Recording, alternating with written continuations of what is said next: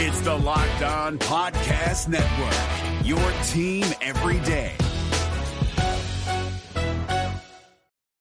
The transfer portal is open. Iowa basketball looking to hit it both on the men's side and the women's side. What can Iowa do on both sides to make that roster so much better? We're talking spring football as the Hawkeyes make their way through. What concerns, what is the biggest concern for the football team? Plus, baseball and softball going on. We'll break things down today on Locked On Hawkeyes. Our Locked On Hawkeyes, your daily podcast on the Iowa Hawkeyes. Part of the Locked On Podcast Network, your team every day.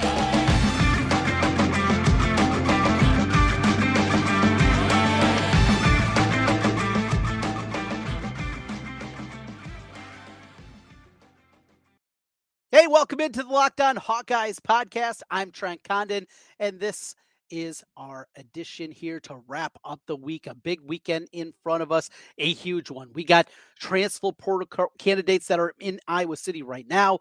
Rienk Mast is there, the transfer from Bradley on the men's side. What can the Iowa women do? We'll talk about that. And we got spring football going on, plus a little baseball and softball. Today's episode of the Locked On Hawkeyes podcast is brought to you by FanDuel. Sportsbook, official sportsbook of Locked On. Make every moment more. Visit fanduel.com slash locked on today to get started. Well, as always, thanks for making Locked On Hawkeyes your first listen every day. We're available wherever you get podcasts. You can also find us on YouTube. Make sure you hit that subscribe button while you're there. It helps us get in front of more Hawkeye fans. Well, we got so much to get into. All kinds of sports going on, all kinds of sports in the off season. So much happening in the world of Hawkeye athletics, and love to be here with you. So earlier this week, we had an opportunity to hear from many different players in Iowa football. Spring practice is going on right now. And you know, we talked a little bit earlier in this week about just the limited numbers that Iowa football has had. And though that is continuing right now, a lot of guys out with injury, a lot of guys that they're definitely keeping back. We've talked about the importance, obviously, of Cade McNamara at the quarterback position. Getting him right, getting him healthy, and making sure that he is going to be at the top of his game come August and into September as Iowa looks to hit the ground running. That's a huge part of that. And he is not able to obviously practice at the same level that you'd hope for for your quarterback. But hey, the upgrade is worth it, even if he's a little bit damaged right now. Get him back, get him right, and he got a big, big opportunity in front of you. So we got that going on. But the direction I want to go today is up front on the offensive line. And offensive line the last two years, there is nothing to say more than it's been awful. I mean, there's no two ways about it. The offensive line has been terrible. Now, you could look back at the reasons that that has happened. You know, how, how Iowa got to the point where the last two years, you're starting freshmen out of the tackle positions. There was a lot of upheaval. Guys that had to retire from football because of injuries. That was a part of it. Guys that left early. Guys that just did not develop at the way that Iowa football certainly anticipated. And and that's a piece of it. There's no doubt about it. It's not an excuse it's reality, right? The reality is that they had guys that were just not ready to be playing at this level. You know, when you're throwing Connor Colby and Mason and Richman out there as freshmen, redshirt freshmen, it's just not the way that it's done. You know, George Barnett, too, coming in, taking over for Tim Polasek and, and taking over that offensive line role. I, I'm sure that there were some growing pains that also were involved there. Now, as we've seen and as we've heard from Kirk Ferentz, he is a big believer. And these are one of the spots that I, I, think you do have to give the benefit of the doubt to Kirk Ferentz. Now, there's plenty of things that we will question Kirk about, and we have questioned Kirk about. We'll continue to question him about. I mean, we're going to keep the pressure on, and that's what we do here because we're not ready to just rest on our laurels. And being good enough isn't good enough because I still maintain there has been a huge window of opportunity for Iowa football over the last seven, eight years that they have not hit at the level that they should have. With the historic defense, they have struggled. And the reason that they've struggled is because of what has happened on the offensive side and specifically up front. Spencer Petras, bad. Wide receiver, bad. We get that. But if you can't block up front, it doesn't matter who you have back there. It is not going to work. We can complain about the scheme, and we will. We can complain about somebody calling plays that shouldn't be calling plays and has shown an ineptitude of doing that, and Brian Ferentz, and we will. But ultimately, It doesn't matter if you have George Seifert calling plays. It doesn't matter if you have Kyle Shanahan calling plays. If you can't block up front, you're not going to be good. And I, with the last two years, frankly, couldn't block. It was one of the worst offensive lines in Iowa. It was one of the worst offensive lines that Iowa has had during their tenure, one of the worst in the Big Ten. It has been bad. So, how do you build on that? Well, first of all, they've gone out and they've looked for talent, a talent upgrade. And they've done that going to the transfer portal and bringing in Daijon Parker. Now, the problem is Daijon Parker is out right now. He is out with a knee injury and he is out for the rest of the spring. He had a scope, had a cleanup in there. Everything appears to be, it'll be fine. He'll be okay. But again, missing what you want to see from him going through spring practice, an opportunity to understand what I was looking for with his own blocking scheme. That continuity that is always so important. I mean, how many times throughout the years have we seen the struggles up front? And a big reason for that is the guys just have not practiced together enough. Well, that's been going on this spring. And that is probably my biggest red light to what is happening this spring here. Yeah, the wide receiver group, not very good. We'll get into that. But the offensive line, not having that ability, not just to practice, yeah, big, but not understanding that continuity. You talk to anybody that knows anything about the way that Iowa plays up front. And when you're playing in the zone blocking scheme, this is not old school hat on hat football where you go out there and you know what? This guy coming through the A gap, that's yours. No. You got somebody head up in front of you, you're pushing to the right side. That's not what this is. Zone blocking is about continuity, it's about understanding what everybody around you is doing. When you got a guy swinging out, when somebody is pulling, those kind of things are important and you have to know where they are. You also have to understand and realize with the offensive line, when you're blocking in this fashion, what the guy next to you is doing. Iowa has not had a full ability to do that. Now, the good news is, though, they're getting healthier. There was a point, I believe it was the last week, where Iowa reportedly had six scholarship offensive linemen that were available for practice. That's a whoa. In a program that dedicates themselves to offensive line play, that has 16, 17, sometimes as many as 19 guys on scholarship on the offensive line. When you only got six of those guys healthy, that's trouble. That's big trouble because of the things that we mentioned. That's getting better. I saw a number, I think 13 scholarship guys were available last week or, or later this week. That's a big step forward, getting those guys out there. And there's so many young guys. And you might be uh, excited about seeing what a Jennings Dunker is going to be, or, or name your favorite young offensive lineman you think that he's got an opportunity. That's all well and good. But ultimately, if Iowa is going to be able to get back to the Big Ten championship game, ultimately pull that huge upset, get to a college football playoff because I think the schedule is there with the right breaks that they at least could go to Indianapolis with that opportunity. To have that all happen, very frank, needs to happen up front. We got a lot more going on. The transfer portal is open, and it's also opening coming up next week in the college football ranks. But it's open right now for college hoops. We'll get into it. Iowa's got visitors on campus. Iowa very close to securing a commitment. And how about the Iowa women? And a huge opportunity. They are full of scholarships. What does Lisa Bluder Day do with the scholarship situation? That's all as we roll through here on the Locked On Hawkeyes podcast. Today's episode of Locked On Hawkeyes is brought to you by FanDuel. Well, the NBA playoffs are almost here. Now it's the perfect time to download FanDuel, America's number one sports book. Because new customers, you can get a no sweat first bet up to $1,000. That's bonus bets back if your first bet doesn't win. Just download the FanDuel Sportsbook app. It's safe, secure, and super easy to use. Then you can bet on everything from the money line to point scores, three pointers trained. Now, this weekend here, as we look at what is in front of us, the final weekend of the regular season, I'll be honest, it's incredibly tough. You don't know who's playing, who's sitting out what it matters. That's something that you really got to break down. It's important this final weekend getting yourself set up because I think there is huge advantages if you do the homework, an opportunity to make yourself some money. Plus, FanDuel even lets you combine your bets for a chance at a bigger payout with same game parlays. Don't miss your chance to get a no sweat first bet up to $1,000 in bonus bets when you go to fanduel.com slash locked on. Again, that's fanduel.com slash locked on to learn more. Make every moment more with FanDuel, an official sports betting partner of the NBA. Trent of back you with you once again on the Locked On Hawkeyes podcast. Hey, hit that subscribe button while you're there on YouTube. If you're on the podcast side, five star reviews helps us get in front of more Hawkeye fans. So as we turn our attention away from spring football here for a moment, let's get into the transfer portal. Though nothing official as we sit here and talk on Friday afternoon, there is a lot of buzz about the potential of Rienk Mast becoming an Iowa Hawkeye. He is a Bradley transfer uh, began his career and has played the last three seasons with the Braves. He's got two years of eligibility, excuse me, still in front of him. So I watch a lot of Missouri Valley Conference basketball. A lot, of, watch a lot of Drake. Watch a lot of UNI, and because of that, I've seen a whole lot of Rienk Mast over the last couple of seasons. Very impressive young man.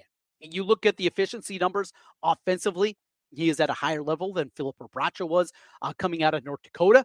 He's a guy that can also stretch the floor a little bit more than what we saw from Rebraca. He's a guy that can step out. He can hit hit an open three. He's got a little bit of that red ass to him. He'll play inside and a good rebounder too. Good, solid. Now, here's what the Iowa men team needs to understand, and I think they do. That it's just not about going into the portal and getting one guy. They need multiples, right? They need to go out there and they need to bring in a couple of different guys to help out inside. Mast, he can certainly play the five. I think in a pinch, he can play the four and, and you find another one of those guys. Find somebody now, if you do get this commitment from Mast, somebody that you can pair together, somebody that the yang to the yang, right? That you can put together and make this work out because I think there's still an opportunity with this team. Look, I, I, like the opportunity of now Peyton Sandfort in his junior season taking a huge step forward. We saw what he was as a leader, and outside of the shooting slump this year, how important he was to this team. Give him an opportunity to play 30 minutes a game. Tony Perkins, if you've heard us before, this is the epitome right here of the Tony Perkins fan club. I love his game. I love the opportunity. You want to see it be more consistent. There's no doubt to beat you and beat you in a variety of ways. Now you hope as an upperclassman and going into his final season, perhaps there is a big, big chance for him to take a step forward and become even more consistent and do so many of the good things that we saw. I mean, we go back to what he did against Illinois, his ability to get into the lane, his ability to get into the paint, smooth out that shooting a little bit more, be more consistent with the three point shot. He can handle the ball, he can run point guard for you at times. There's a lot to like about Tony Perkins. And the other big question remains Dasonte Bowen, right? It feels like after the departure of Ahron Ulis that they're going to hand the keys off to Dasonte Bowen. This is going to be sink or swim with an incoming freshman of Brock Harding, another point guard. This is going to be the opportunity now for Bowen to have an opportunity to go out there and see what he can do. I'll be honest, I was surprised this year that we didn't see more of him. This was somebody that was at the forefront of Fran McCaffery when he was recruiting back when his class was sophomores, juniors in high school. That was somebody that he identified early on. And we've seen what a good evaluator of talent that Fran McCaffery is. I mean, he's done such a good job with those under the radar guys. Well, that wasn't the case with Bowen. He was a top 100 player, had plenty of big offers, an East Coast kid. He decided to make his way to the Midwest and come to Iowa. And I thought we were going to see more out of him this season in terms of minutes and, uh, frankly, in terms of production, too. We did not see that. But I think we can see that there is a belief right now for Fran McCaffery that he has his point guard. You don't see Ahron Ulis depart. You don't see them right now working for freshmen, sophomores, juniors, super seniors in the portal at the point guard spot. This is going to be Dasonte Bowen's team as the point guard. You put Bowen in the backcourt with Perkins. You got shooting out there, obviously with Sandfort. I anticipate we'll probably see Patrick McCaffery back in the lineup. And if it ultimately turns out to be Rienk Mast, he'll be a guy at the five. Now, if they get another portal big, which I think they need to, that will help. Evan Brauns, if you can get him to come on as a walk on, kind of fill that big jelly roll that we see the last couple of seasons when Ogundele was at least healthy. Six, eight minutes a game, something like that. Hey, if you can get that out of Evan Brauns, coming back to Iowa City, finishing up his career as a walk on, that's a huge, huge win as well. What other thing that I would like to them to see them do. So let's say they go out, they do get two portal bigs. All right. Two guys in the portal with bigs. They do have still one more scholarship to play with if they like. I would like to see them go out there and fight another guard. And I really don't care what kind of guard, be it a knockdown shooter, be it a guy that's a point guard, combo guard. You know, I kind of equated this to remember four years back when I went into the portal, went to Valpo, another place that they're looking right now for a big, but they went out there and they got Bakari Evelyn. I always took Bakari Evelyn. Now, he wasn't great. He wasn't a stud. He wasn't an all Big Ten guy. He wasn't even a starter, but he was a guy that filled a role. He could come in, he could run for a four minute stretch. He could run the point. He could play two guard for you. He could do some different things. He could handle it. He could drive. A, a kind of player like that. If we're being honest, there's not going to be. You look at those you know, top 25, top 50 lists of transfers. There's no gonna. There's not going to be anybody out of that realm likely that's going to be a Hawkeye. We see where their attention is, and it's on the bigs, and that's where they're they're shopping right now. But you get to that next tier be it a guy that's got one year of eligibility and he just wants an opportunity to play at the bigger level. You find a mid major, you find a low major guy, and also understanding their role. Hey, I might not be a starter. Eh, yeah, could I prove myself and be a starter? Sure. But I'm going to go in there work and I'm going to be happy coming off the bench and playing 12, 15 minutes a game. That was Evelyn, a player like that. Now, we like to be a little bit better than Bakari Evelyn. Well, of course, we'd like that as well. But I think that's something that would be smart if they do get the two bigs in there and they're still shopping around a little bit, I think that would make a ton of sense for Iowa basketball. On the other side, we have the women's team. And as we've talked about throughout this week, there are no scholarships available. Earlier today on my radio show, Tom Kakert from HawkeyeReport.com stopped in. Uh, you can find that. Just search Miller and Condon. That's the name of my radio show on KXNO. And I think he put it very well because this is something, frankly, I was not very sure about about Lisa Bluder, right? You're nice, Aunt. She's just that that kind, nice figure. And that's the question about if it comes to a spot, you got somebody that is willing to come to Iowa, a big time prospect, somebody that's going to help out in a big time way. Is Lisa Bluder? I don't want to say run people off. It sends such a negative connotation, but but making people realize, making those players realize that you're not going to play here. We're going to help you. We're going to help you find a home. We're going to do everything possible, but being very frank and also being frank with the point that we need your scholarship and we need you to enter the portal. It's a tough choice. It's a tough conversation. I get all that, but Tom said that yes, she is the kind of person that is going to be very willing to have those kind of conversations. It's necessary, right? I mean, Iowa women's basketball has never been in a spot like that. With the national spotlight that they have right now, the opportunity to not just be a very good team, but the opportunity to ultimately not just get to the championship game like they did this year, but win the whole thing, a national championship, you got to do everything possible. And Tom told us on the radio show that he believes that she will have those conversations, that she is fine talking to her players and, and making the reality just that. It's important. Aneesah Morrow is in the transfer portal. She averaged 25 and 12 at DePaul in the Big East. She was a big time player. She is six foot one. She could definitely fill the role of McKenna Warnock. I mean, you couple her now in the front court, you put those two together along with Addison O'Grady. Hey, it's a pretty good start. We'll see. But it's good to know, at least good to hear that those tough conversations that I wasn't exactly sure Lisa Bluder is willing to have, it sounds like she definitely will make that happen. Wrapping things up on the other side, a huge weekend coming up as well on the spring sport front. Iowa baseball team makes their way to Indiana. The Hoosiers are good. Once again, no surprise in Big Ten baseball. They have been one of the top teams throughout really the last decade in the Big Ten, and Iowa goes to a road trip there. What's in front of them? And we will also take a look at the softball team, wrapping things up here on Locked On Hawkeyes.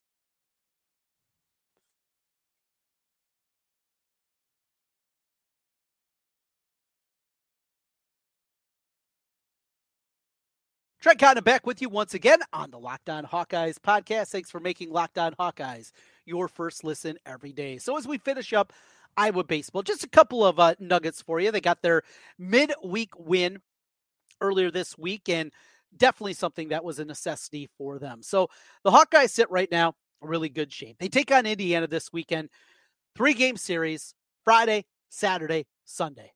We'll see Brody Brecht out there. We'll get to see if he continues his ways. All kinds of midseason honors already coming his direction. This Indiana team, though, is good. They're 20 and 9 on the season, but 5 and 1 in the Big Ten. But maybe most importantly, they're 27 in the RPI. And the reason that I bring that up is because when you look at the RPI, Iowa still got work to do. And you look at the remaining Big Ten slate that Iowa has. Of course, last week it was Maryland. This week it's Indiana. These are, at least on paper, the two most difficult series that Iowa had coming into the season. Well, you started one and two. right?